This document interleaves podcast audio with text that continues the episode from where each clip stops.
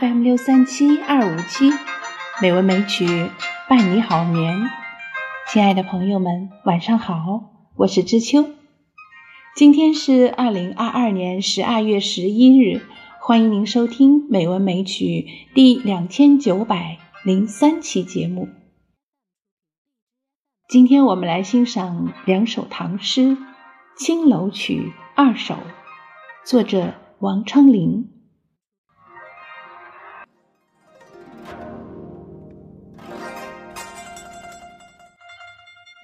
青楼曲》二首，唐·王昌龄。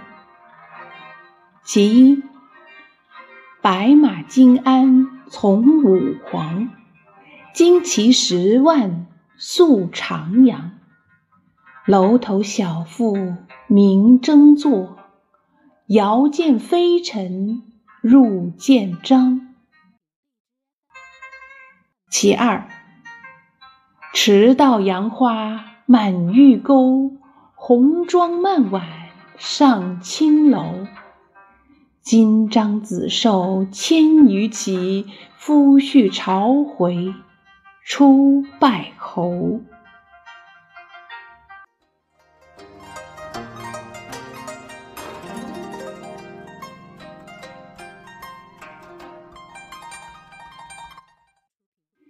这两首诗的意思是：将军乘坐配有金鞍的白马，跟随着皇帝十万将士在长阳宫宿下。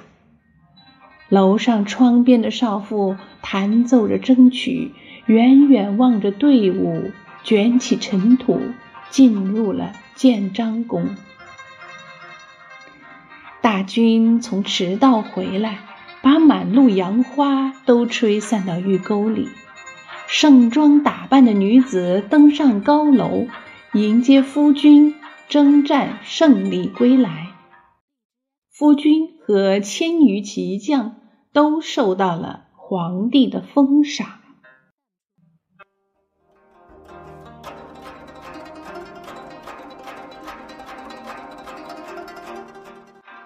青楼曲》二首的。第一首诗在读者眼前展现了两个场景，一个是白马金鞍上的将军正率领着千军万马在长安大道上行进，队伍越走越远，到后来就只见地上扬起了一线飞尘；另一个是长安大道旁边的一角青楼，楼上的少妇。正在弹筝，那优美的筝声并没有因楼外的热烈场景而中断，仿佛这一切早就在他的意料之中似的。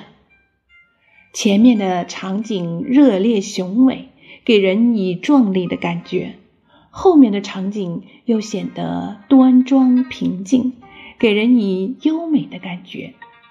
这两种截然不同的意境前后互相映衬，对照鲜明。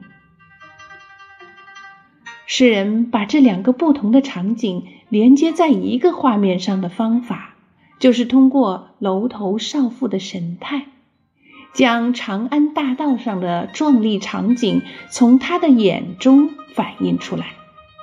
表面上，他似乎无动于衷。实际上却抑制不住内心的心弦，情不自禁的一路目送着那马上将军和他身后的队伍，直到飞尘滚滚，人影全无，还没有收回他的视线。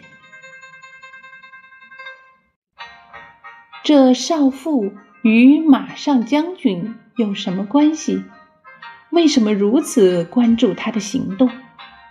这可从《青楼曲》二首的第二首诗中找到答案。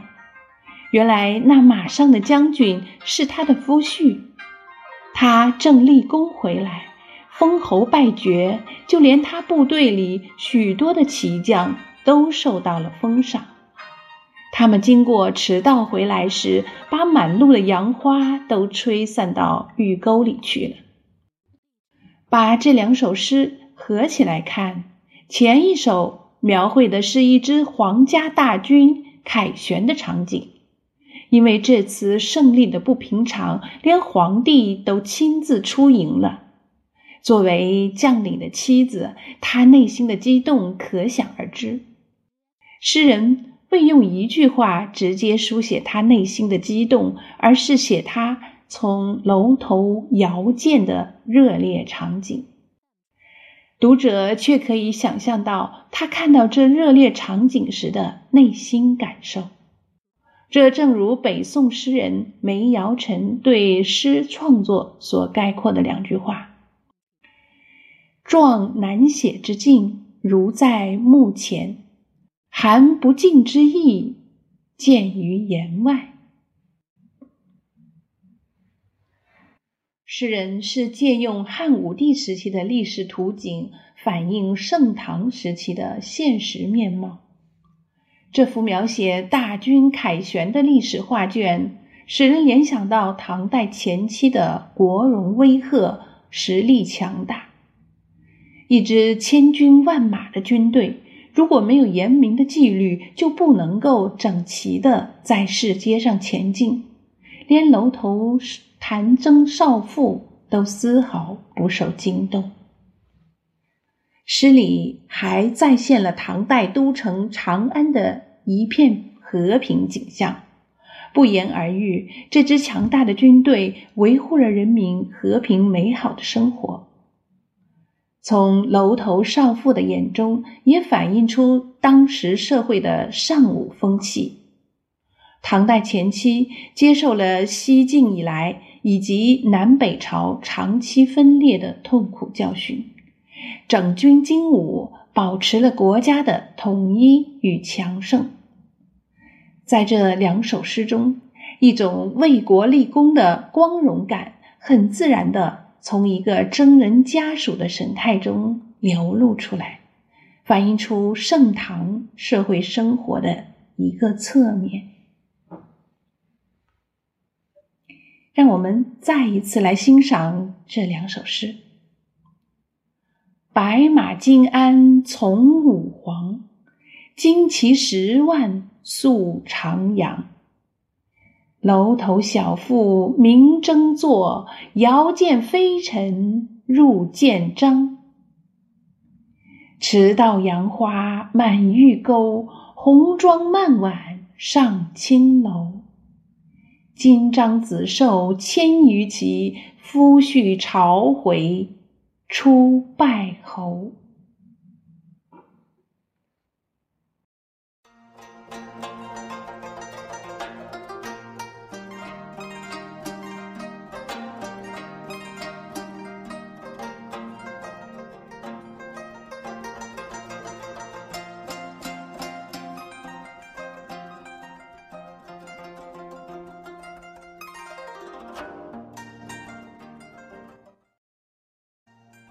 好啦，今晚的节目就是这样了，感谢朋友们的收听。